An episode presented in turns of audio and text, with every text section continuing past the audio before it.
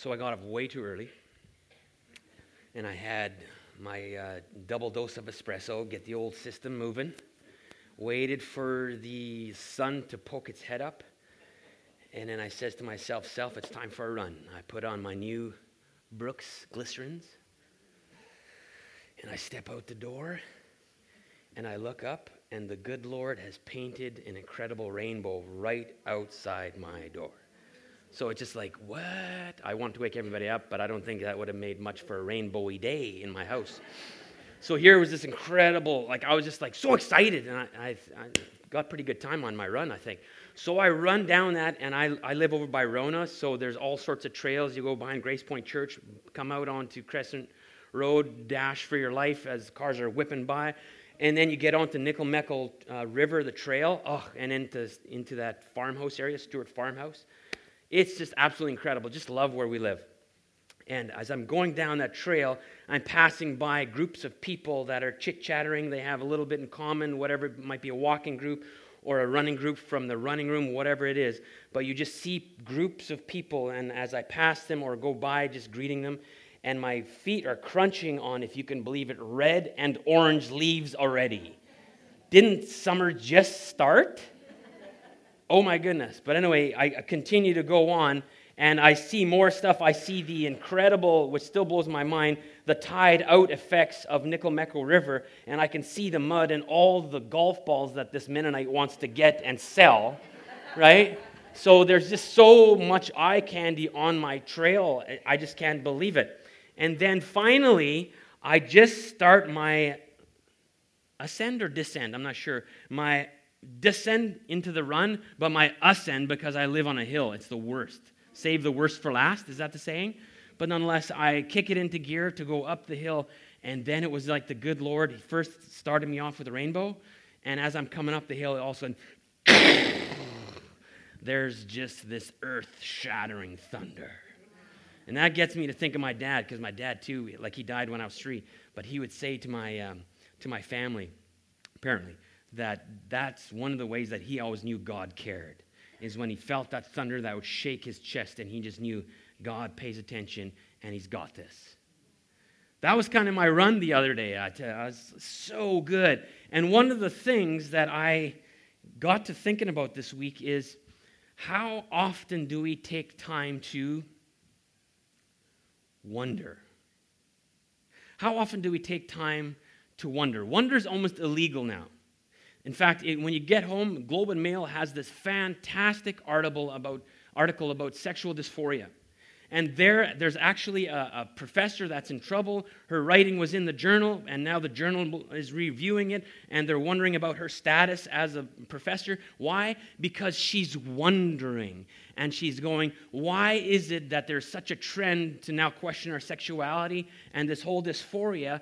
And these kids can go into a doctor's office as a 12 year old girl, 13 year old girl, and they'll never be asked about trauma, they'll never be asked about mental illness, but within the same uh, doctor's appointment, they may actually get a prescriptions for hormones or hormonal changes. Shut up, don't wonder. Don't wonder. And I'm beginning to think that that's one of the callings of the church is don't lose your wonder. Don't lose your ability to think. You know it, and I've quoted so many times don't be, trans, don't be conformed to this world, but be transformed by, yeah, renewing of your mind. This is so terribly important. Ravi Zacharias says, Wonder is retained by wise pondering. Unless we think, or unless we learn to think and reflect on things above, we will reflect on the hollowness of a world moving fast, but really slow to think. We've got to think. We've got to think. We've got to wonder. You look at the kiddos, how, how so often we ruin kids. They're born and they're just so fun and they do crazy stuff. They do things that you and I only dream about doing. I wonder what sound this makes. What are you doing? You know what I'm saying? But they wonder and they do. And then when we get a hold of them and teach them all this discipline, how to be boring and how to be adult, you know, but yet, I think we got something to learn from our kids about wonder. Years ago, I was in El Florido, in Mexico. And there I was, and I was absolutely stunned and wondering what is with these kids. These kids were dodging nasty potholes, garbage dumps. Um, I don't know what that was. Dead dog over there, and they're running with this um, with this rope, carrying a box, and they're going. They're they're having way more fun than my kids at Christmas, right? And they are just giving her. And I could hardly wait to see what was in the box. Nothing was in the box but they were full of wonder. They were full of wonder. And I think we've lost the art of pondering, of wondering, and I think that's a really, really big deal. In fact, in, in Corinthians 10, verse 5, it says, We demolish arguments and every pretension that sets itself up against the knowledge of God, and we take captive every thought to make it obedient to Christ.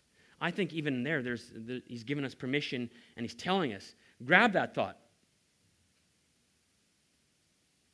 Put it in prison. Now think about it. Is this a thought that's glorifying to God? Does this bring you joy?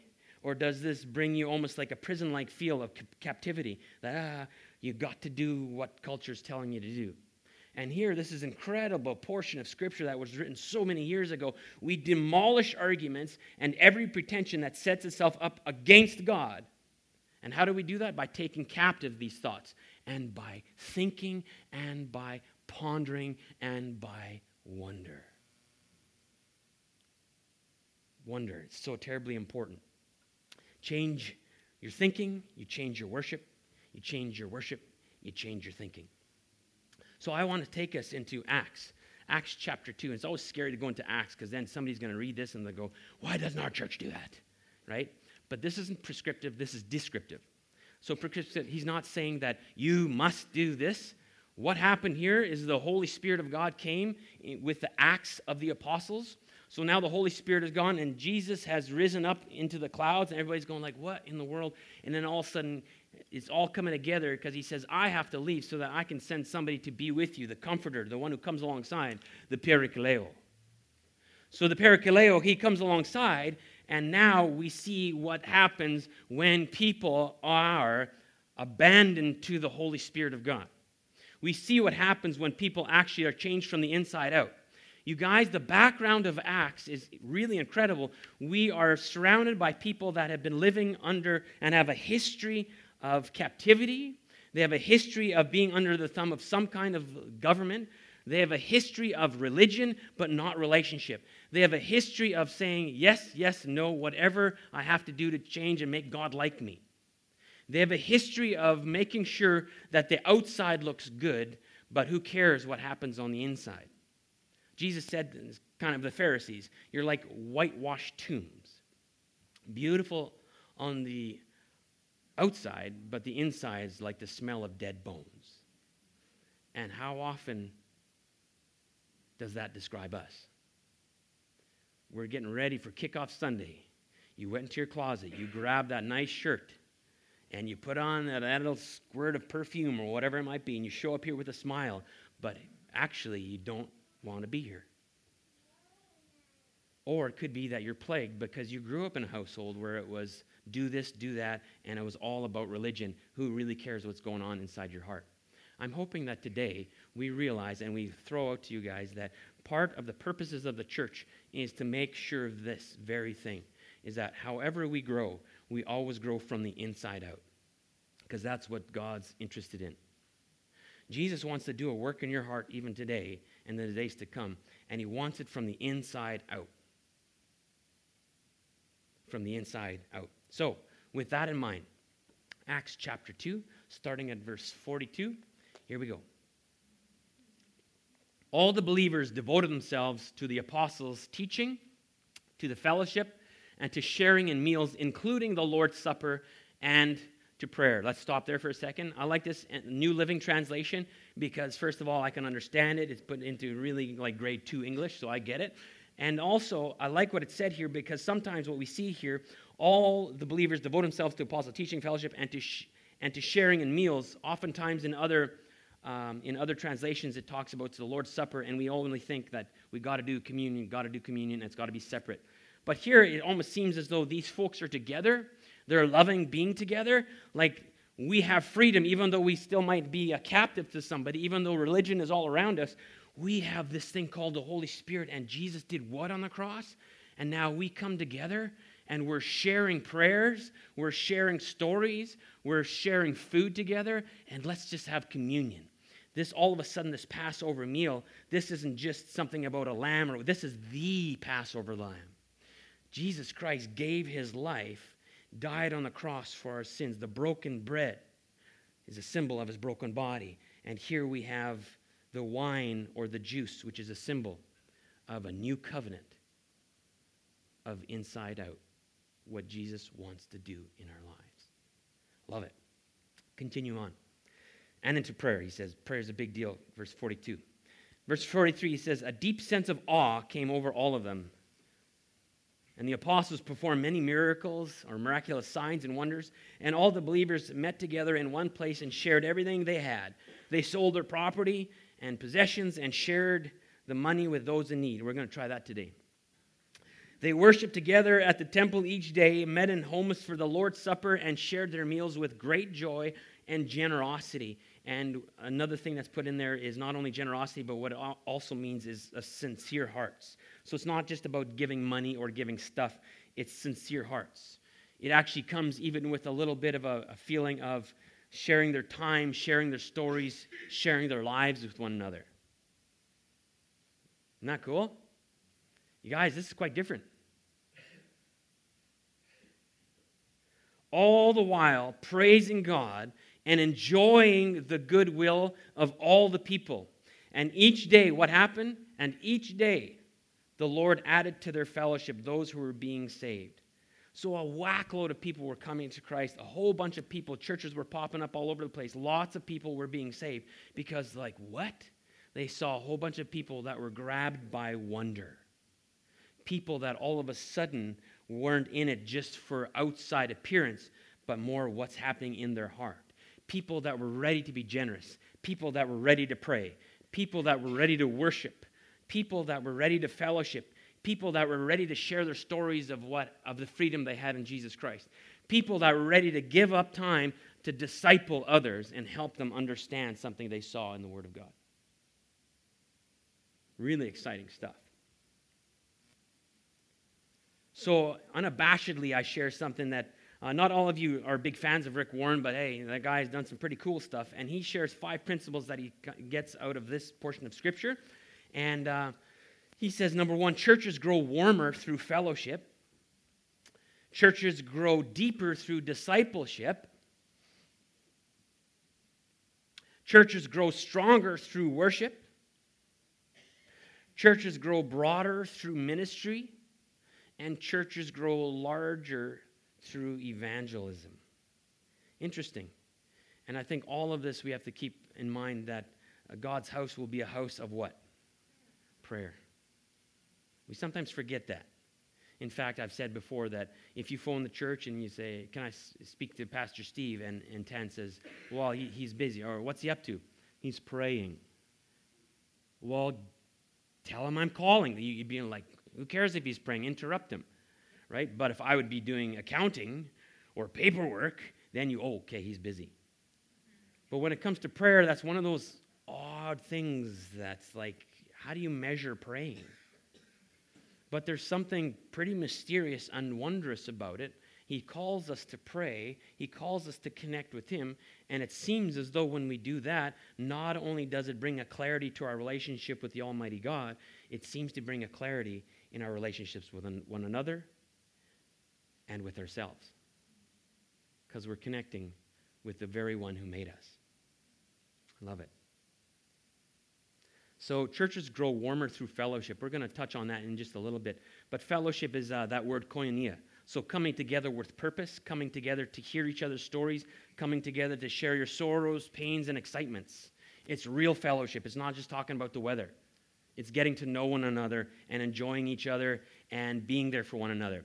Churches grow deeper through discipleship, which I'll touch on in just a bit. But uh, one thing that I used to do is I used to work off the edge of three uh, indigenous reserves and there's a certain church group that would come in, set up tents, and they would they would play their instruments and clap their hands and get all sorts of in, indigenous kids pumped.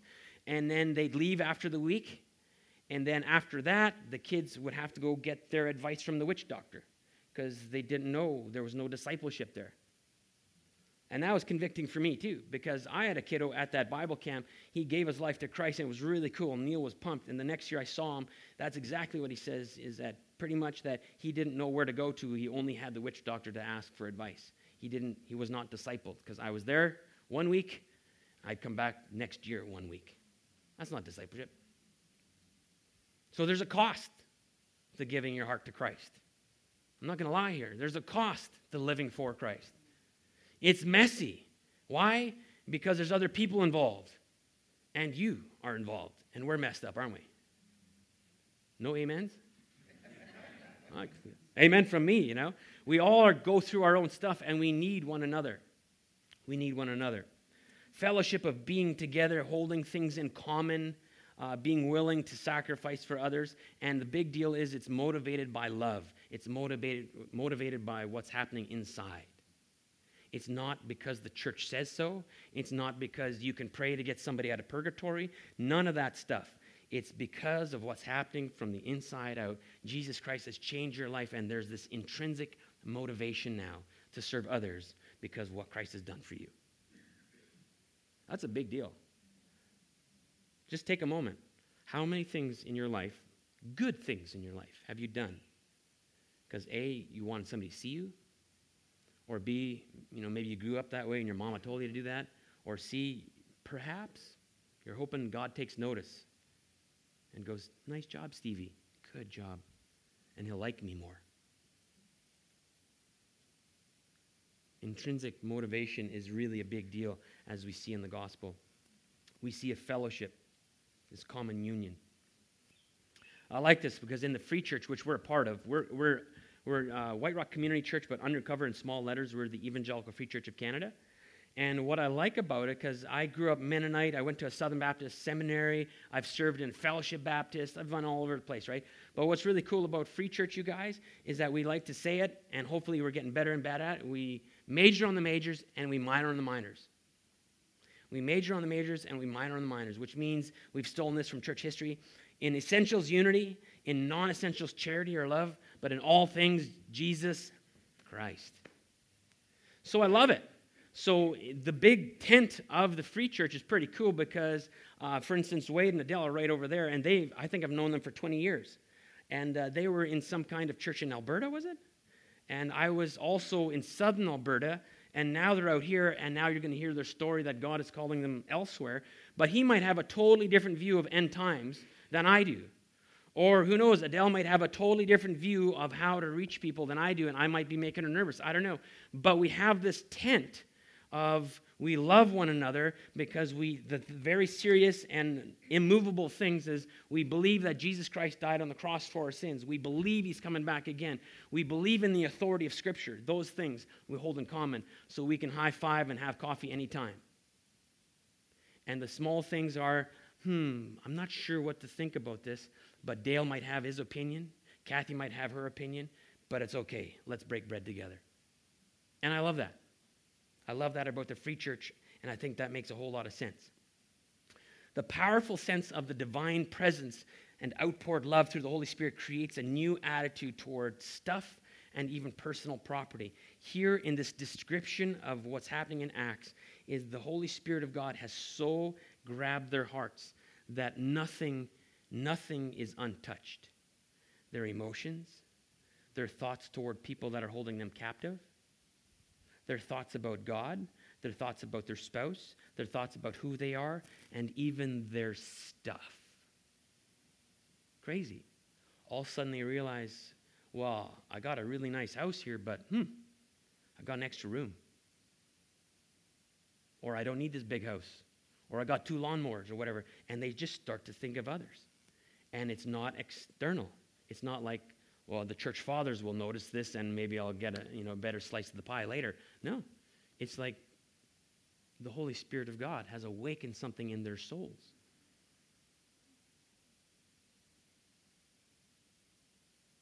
I've been excited this last week because, like I said, and I'm joshing this morning, but there's been a lot of volunteers that have just stood up just in the last week or two. And I'm going to throw this out there that I bet you your Christian discipleship will be richer if you get involved. I kid you not. You got to get off that, what is that? That's not a pew anymore. Uh, that cushy chair. And uh, get involved. And some of you say, well, I have a limp or I'm 90 years old. Or, ah, I don't care. There's always something for you to do. There's always something for you to do. I mean, my mama, she wondered, why doesn't God take me anymore? Because she had dementia, she had so many things wrong with her. And I wondered the same sometimes. I'm going, God, why? You know? But I tell you, young people, when they come and fly in from Calgary and they only had a few days to visit their family, they would go out of their way to visit my mom because the impact that old lady had. Or they knew that mom, in her lucid moments, would pray for them. Like it's crazy. Or they needed a little dose of humility, which is also a beautiful ministry or, or characteristic of the Holy Spirit of God. I don't care if you think you're too old or too lame or too this or too that. God is doing something, and He sent the Holy Spirit of God to change you from the inside out. Now, pay attention because He wants to use you. He wants to use you, and your Christian discipleship will get richer.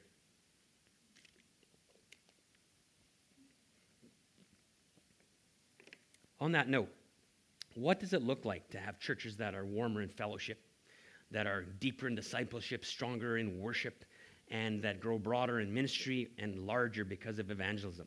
So, on that note, I'm going to ask Harmon to come on up here. I'm going to put him on the spot. And he's sorry because he asked me if uh, he can make an announcement today. I said, nope, unless you comment on how fellowship in the church has impacted your life. This is going to be it good. was a setup. Um, but uh, yes, in case you're wondering, I lost a fight yesterday. The Clippers won. um, so you know, yes. So Steve put me on the spot, and so as I'm as I asked simply to make an announcement, uh, I got uh, you know roped into yep. it. So, in, in, at the risk of uh, screwing this up, I'm just gonna I'm just gonna read. Okay, so forgive me, but just for a moment. Uh, the mystery and privilege that is Christian fellowship is that it exists because God has enabled it by His grace. Those who believe the gospel are united in the Spirit through Christ to the Father, and that unity is the basis of fellowship. This relationship is described by Jesus in his high priestly prayer for his followers. I have given them the glory that you gave me, that they may be one as we are one. I and them, and you in me. May they be brought to complete unity to let the world know that you sent me and have loved them even as you have loved me. The complete unity he refers to uh, is the oneness that Christians experience in true fellowship, oneness with one another, with Christ, and with the Father. Just as the Father is in Jesus, so Jesus is in us, and we have unity with one another because of the uniqueness of that relationship. So, you know, what? So the I, I, isn't it great to be together? Yep. Right, and that's kind of been the theme that's uh, reoccurred not only in our board meetings, but you know when we talk with each other. It's just good to be together, and you know this this. Um, this unique oneness. I, I, I, think that, you know, as I look around, I mean, he mentioned it, like we're all messed up, and I said amen, not as loudly as he did, but it goes for me as well. So even in our brokenness, even in our incompleteness, we can, you know, Jesus himself prayed that we would have a unique uh, oneness and mm. this fellowship that we enjoy when we're here together and in the various communities, uh, you know, impact me in a way that you'll never understand how blessed I feel when I'm in community here with you t- this morning. Uh, in the small groups uh, that we, you know, we will, we've had and will launch and be, be part of, hmm. and it, it's it's it's uh, you know, you know, I think about you know the, the, the beauty of simply, you know, this oneness that we enjoy in Christ, right? It gives me confidence, it gives me courage, uh, knowing that you're standing with me. We're one. You know, we're all, we have this common. It, it, it makes me, um, you know, strive as I watch your lives and as you share that and you're open with me. It, it, it just makes me want to, you know, serve the Lord more. Mm. Um, to, you know, when I see how, you know, you deal with your trials and, and, and, and your sorrows, and it gives me hope that I'm not alone in this. Like we all have this. And, and so, fellowship, you know, again, uh, when we're together, it's a beautiful, you know, it's really a beautiful answer to Jesus' priestly, high priestly prayer. And uh, so, not only this morning, but like I said, in small groups, and also, uh, you know, um, Steve alluded to it again this morning. You know, I, I have the wonderful privilege of um, being in a, with a group of guys often on a Saturday morning uh, to, and we, we cycle together.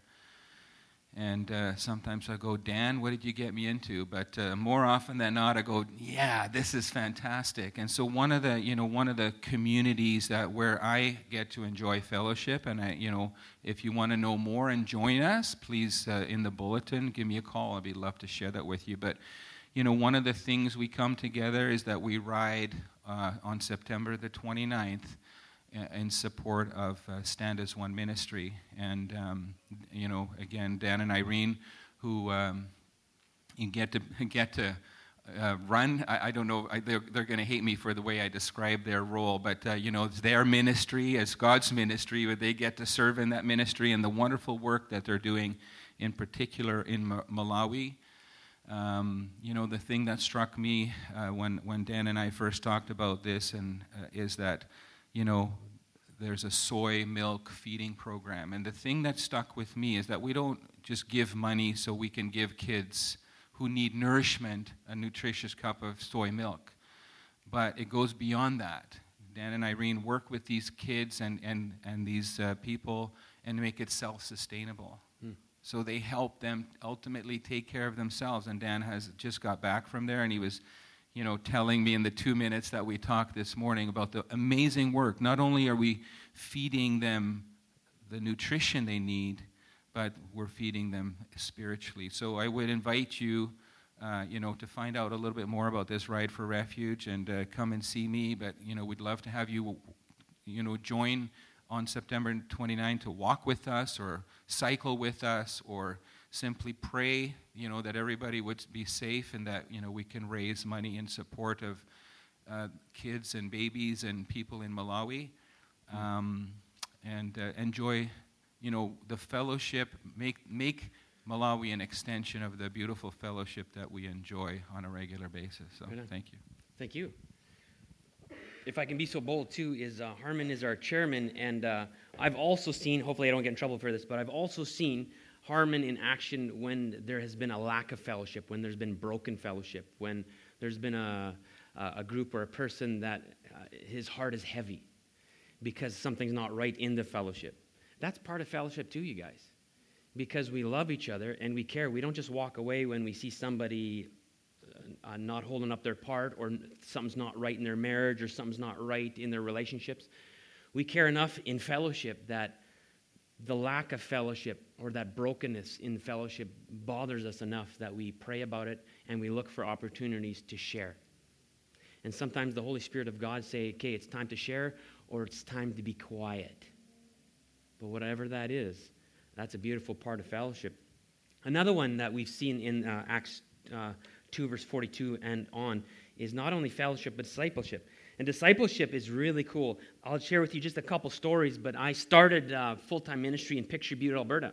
And there was a guy named Rick Arkell there who actually came from Herbert, Saskatchewan. He had the gift of evangelism, which was blowing my mind. He was a short guy, so um, we listened to his sermon, but his son wouldn't listen to his sermon. His son would only listen to and, and count how many times he went up on his his haunches like this because he was so pumped. He'd talk about the word of the Lord. He says, Dad, that was 42. Oh, come on, kid, you know? so it's so funny. But I really learned how to share Christ uh, with folks. And not only that, that guy was so caring for me. As a young, young pastor, if I was struggling with my thought life, if I was struggling with lust or whatever it might be, I could phone that guy and he just said, Come on over. And we'd get on our motorbikes and we would just rip roar or we'd sit down and we'd chit chat. I learned so much of heart stuff from Rick Arkell. And then I moved over to this church, and you know, Dave Edwards was here. And there was a lot of stuff I didn't know about doing ministry. And it was cool that his door was open. And I learned how to do stuff like funerals and weddings and, and how, to, how to go around certain things and how to do ministry. And, uh, you know, Dave was a big part of that. I also remember walking with some youth, and in, in, I couldn't believe this, but we had this family move out from Chilliwack, wherever that is, to Picture Butte, Alberta, wherever that is. And I just remember that uh, this one guy, he was huge. I always wanted him on my team when it came to um, when it came to playing soccer and stuff because I just give him the ball. He was over 300 pounds, but you would never mention it or he'd squash you, man. He was he was a meaty guy, amazing. And uh, he he actually applied to come to our Mexico missions trip uh, to Vicente Guerrero, and it was interesting because I had no clue that the quite the long time that I knew him, every day he was on drugs. I had no clue. So, if you know anything about crossing the border and going into Mexico, you probably don't want to bring drugs across the border. like, that stuff makes me so nervous. You know, I'm driving the bus and then all of a sudden some Yahoo, what? Holy moly. Mexican prison, I, I hear it's not that great, right? So, here he committed himself. He wanted to go so badly that he cut himself, cut himself off of pot or whatever he was doing and you know what? I understood why he was doing pot. Like he didn't have the wherewithal to know how to deal with what was going on in his family life. But I do remember looking back, even the grumpy, some of the grumpiness he had on that bus ride because he was without his, you know, drug. I remember sitting there in a chapel in an orphanage, and I was playing my guitar, leading worship. And I just remember uh, just enjoying it, having my eyes closed, flowing into D. All my songs were in D, you know, that's all I could play. And, uh, and I finally lifted up my, my, my eyes, I opened my eyes, and there, Errol, he eclipsed everything because, boy, that guy was entered into worship. His hands were raised, and the tears were streaming down his face it was such an incredible portion for me that I actually felt it was such a holy moment that I needed to shut my eyes again. That I was that I was seeing something that was for Errol and the Lord. You know what I'm saying? That's was such a holy moment for me. And it was neat because I just got to walk alongside that guy. And that was part of discipleship. Just working with some of the glaring stuff that he was dealing with, putting up with some stuff. On that same trip was a kid that didn't get many chances because he was actually on his way becoming an NHL um, um, hockey player. And then on the farm one day, he was in the back of the pickup, like a lot of the farmers do. They went ripping down the field, and all of a sudden they had an accident. He went out and he banged his head, and he had absolutely brain damage ever since. And he had a, a short fuse, you know, big temper and all that stuff. And they asked, "Can he go on your mission trip?" Uh, you know, but you know what? We worked it out, and this wasn't easy. This was going on a bus all the way from uh, Alberta to Mexico, and it was hot. Sometimes we like we didn't have an air conditioned bus, so going through Vegas is 120 degrees. So you had 40 kids in there. You'd think it was a party. No, not 120 degrees. I mean, if you have trouble controlling your kid, just turn up the heat. Holy moly, they just sat there and shriveled. It was awesome. Discipleship and worship. That was worship, connecting with God, connecting with the Holy Spirit, and seeing how the Lord was pulling off a miracle in Errol. Something that I hadn't even seen and hadn't understood. I remember, as this fun, uh, jovial youth pastor and trying to keep it all together, I remember when he talked to me about some of the things that was happening in his home. And I actually had to move away. I had 40, 50 kids, and I had to go into the photocopy room because I started crying. But it was a holy moment, a worshipful moment, because God was doing something in these kiddos, and God was doing something in me. Worship, I, I'm sure that Tennyson, if I don't say this, he'll be ragging on me big time. Worship just isn't what's happening right here. Worship, really, when you break it down, it's ascribing worthship. Worthship. So when you ascribe to God his worth to you, you will be changed. And it's not just Sunday morning, it's if you're in studies, in your relationships, in your friendships, in your Bible reading, in your relationship with your wife or husband, when you're going for a run, going for a walk, and you are ascribing to God his worship, how, how much he's worth to you. Worship really is a lifestyle. And it's worshiping the Lord can help us when we're bringing the ministry of peace and reconciliation to a, a really hyped up world that where we're apparently not supposed to think. But let's think. And let's be motivated by this intrinsic Holy Spirit who's changing us and who has changed us and wants to continue to change and bring the treasure of the good news to other people all around us. It's exciting stuff that we get to be a part of. How about ministry? And this is really off the cuff, real quick. But how many of you have been impacted by ministry of somebody just taking notice and ministering to you? Does anybody have a quick story? And I mean quick. If you go on and on, I'm going to have to shut her down. Okay? But just anybody, have you been ministered to when it comes to ministry within the church?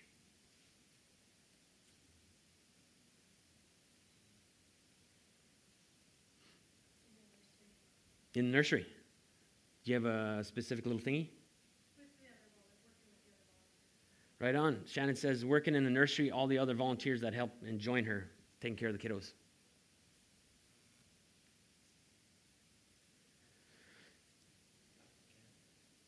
Nice. At Camp Luther.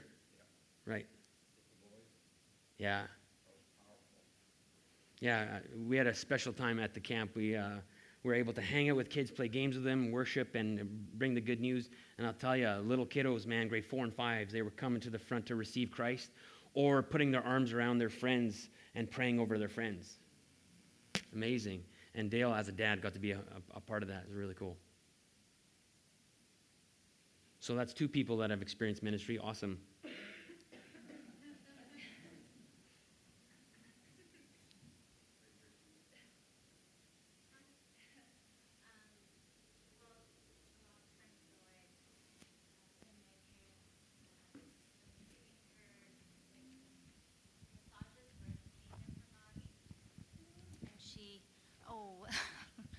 and she um, she shared a scripture and encouraged me to memorize it, and it was um, the scripture about the armor of God.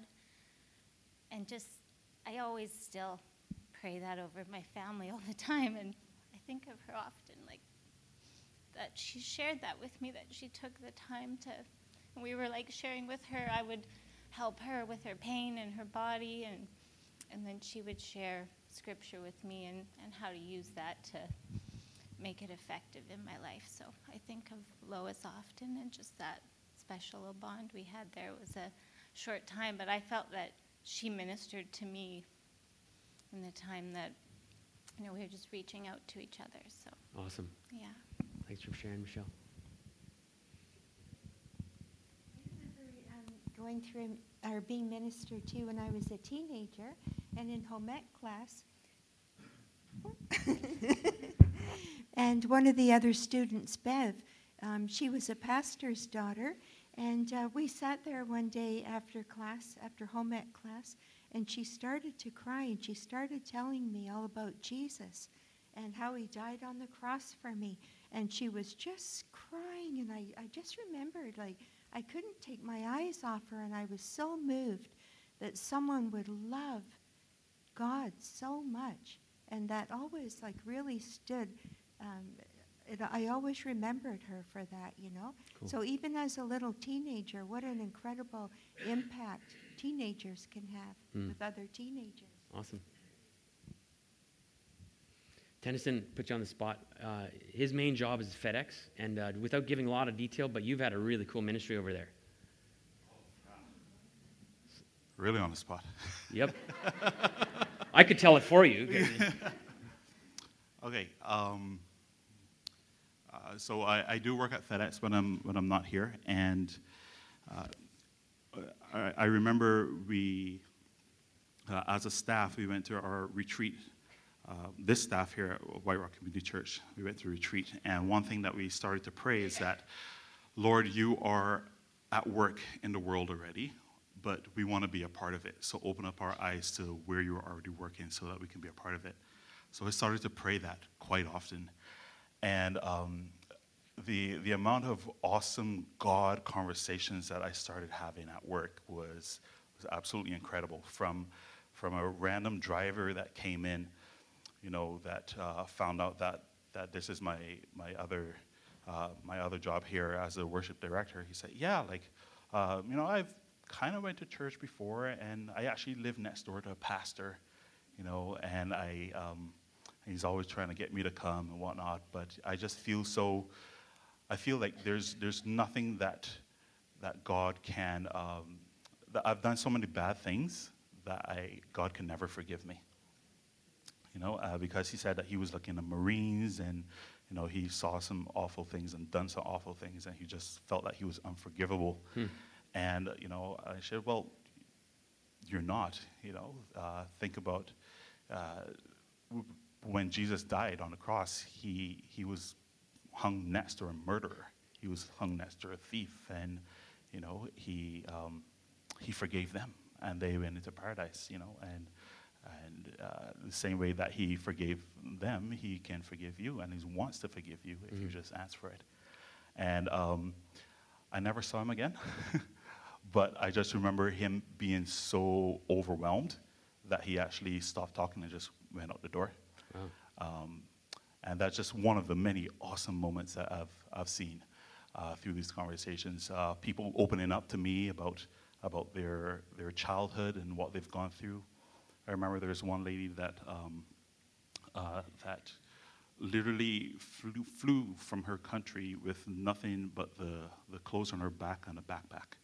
And um, the amount of horrific stuff that she went through. And she was telling me about uh, how when she first came to Canada, you know, um, she was feeling so broken up inside, and she went for a walk and went into a church, and immediately just felt so at peace, and um, and ended up talking to the pastor for for probably like two hours in her very very broken English, and just remember walking out of there just totally at peace, and you know I was able to affirm that and continue to talk to her about it even to this day you know, so there's a lot of cool ministry.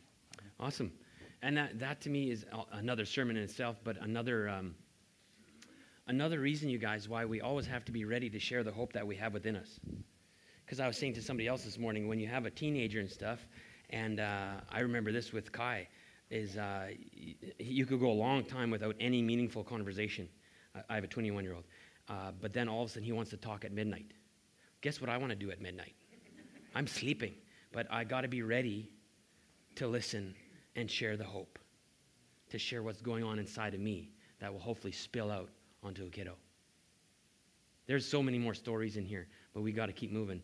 In fact, there is this unique couple in here that has been a part of pastoring, a part of um, making money on the side. I think, I think you made my shirts for me when we went to, to Mexico.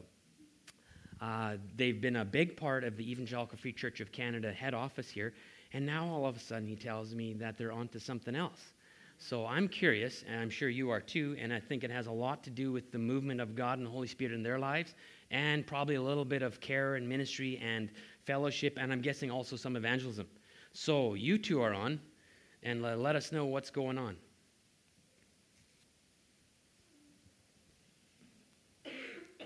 Thank you. Oh, all right keeps reminding me I'm shorter than him. so we are Adele and Wade Hammond. Wade is a personnel director at the FCCM. And, uh, but last fall, we felt the Lord nudging us. I teach ESL, and I was teaching at Trinity Western University, and I loved my job, and Wade loved his job, but somehow we felt an unsettledness in our spirits. And this has happened in our lives before, where we've felt something nudging us, and there was like, what's going on here? So we were paying attention this mm. time, maybe because of our age. we were paying attention. What is God trying to do? And God um, directed us, and I'll let Wade tell you more about that. Back in 1984, we went to Bible college after feeling God calling us at a Bible camp. And mm. six weeks later, we packed up our kids, moved to uh, Millar College, went there for three years. And at the end of three years, we were asked if we would become missionaries. And I had a couple of kids that were still pretty small, and I said, You know, when my kids are done high school, Our oldest son turned 40 this year. He's now out of high school. so we're ready to take the next step. Just out of high school, eh? Just- so it's been a journey for us. Uh, where we've gone for the last five years, I've worked as a personnel director for the Free Church Home Mission. So people apply to go overseas somewhere, and I watch them go out the door, and they report back on all the things they're doing, and I say, "Oh, someday I want to do that." And someday was thinking, well, when we finally get to be 65, we haven't quite reached that, but both of us have a six at the start of our age, so we're getting closer.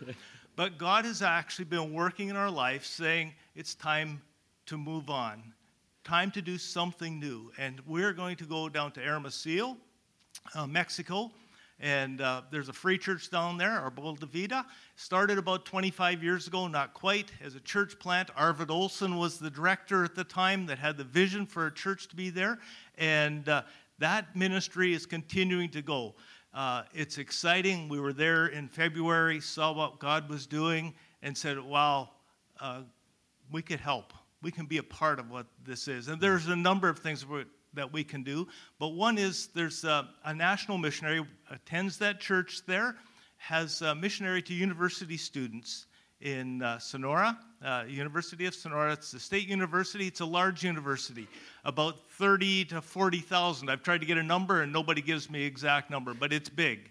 And uh, he goes in, makes friendships with students, and then takes them off campus because you can't proselytize on campus. Takes them off campus and does things like alpha studies with them, and uh, so uh, an evangelism outreach he said, Oh, it'd be so cool if we can do an English ministry alongside that because there are so many people uh, there that want to practice their English and want to learn more. And so that's what we're hoping to do.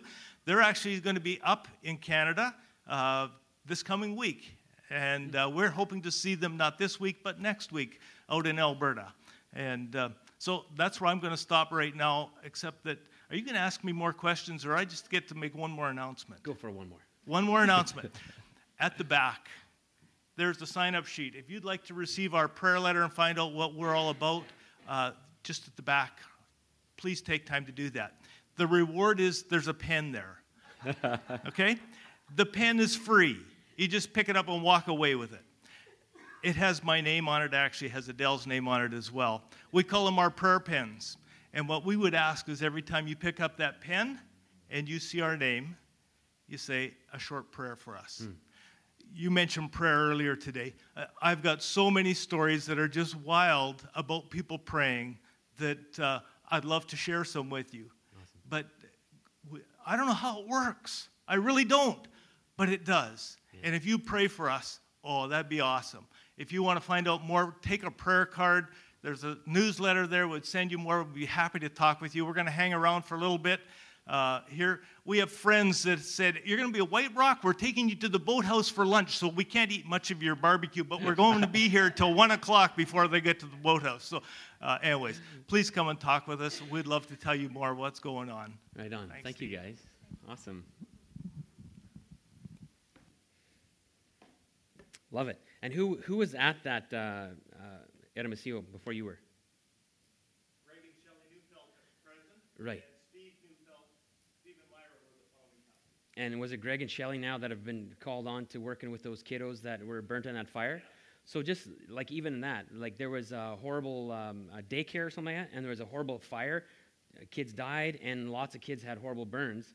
So now, who used to direct where these guys are going are now taking care of these kiddos with burns, and they're actually now planning a retreat into Canada here, bringing those kiddos out here to, you know, just a getaway camp experience. It's so cool how God works, you guys. And I think they nailed it. Are you paying attention? Tennyson said too, God, you're at work. I want to be a part of it. But it all comes back down to wonder. It all comes back down to cultivating that. Even what Wade said, I don't know how prayer works, but it works, and I got stories. So, another thing, and I'll, I'll have to uh, shut it down here, but another opportunity that we have, we are so privileged to have the Watoto uh, Children's Choir coming here. Isn't that cool? So the Watoto uh, Children's Choir, what's uh, interesting about them is they travel around the world uh, but each of the kiddos has been impacted by either a parent uh, dying from war or dying from AIDS. So we at some point we're going to have a choir here, and then we actually get to house them. So we're going to be asking for billets. So let me tell you, you'd be crazy not to get a billet in your house because you're going to get two kiddos and an adult, and uh, the opportunity to share uh, and be fellowshipping with somebody that's from across halfway across the world in your own living room. Like, what a privilege it is, isn't it? So, you guys, I hope it makes sense that we got to have discipleship in our church. We've got to have fellowship. We've got to have evangelism, worship, and ministry. We've got to have these things. And all of it needs to be saturated in prayer and wonder. So, what's God up to in your life? What is it that He wants you to take home today and wonder about? Does He want you to wonder about your connection with the good Lord? Have you been carrying this heavy, heavy guilt or, or this sense of religiosity that you must do, you must perform, you better do this or else? Have you been carrying a burden for a relationship that's broken and you need to give that to the Lord this morning? Have you stuck out your neck when it comes to fellowship? You're lonely or alone. And it's just like it's time. God's saying, you know what? You need to approach somebody and get the ball rolling. What is it that He's calling you to? But don't let wonder escape you, you guys.